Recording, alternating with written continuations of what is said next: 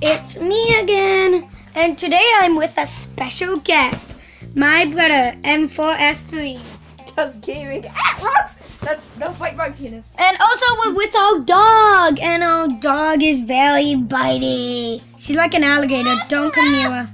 Ruff ruff. Okay, so what's the update we're gonna be talking about today? the Mega Neon and the clothes in Adopt Me for your pets. Because in Adopt Me, you can now dress up your pets. And that's the one thing that I'm really happy about is that I can make my pets look beautiful.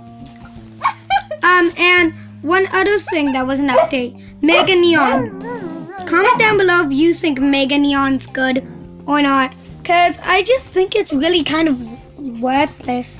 But if you guys like it, comment and be sure to tell me.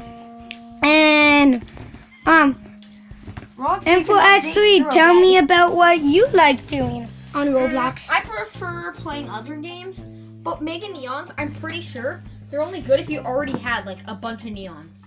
If you Yeah, don't have neons, they're just not worth it. yeah, it's not worth. It's just getting it a tiny bit more sp- sparkly. Yeah, and you don't really need But I'm sparkly playing Murder pets. Mystery 2 more.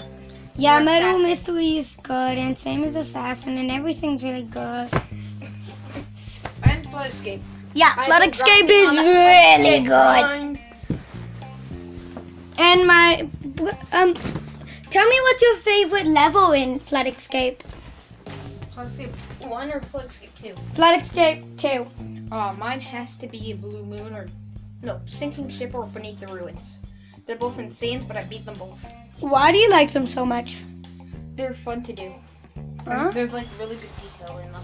Okay, that and sounds because good. also familiar ruins in it is like what would happen if Floodscape One was ruined oh and it was my. like exploded with lava.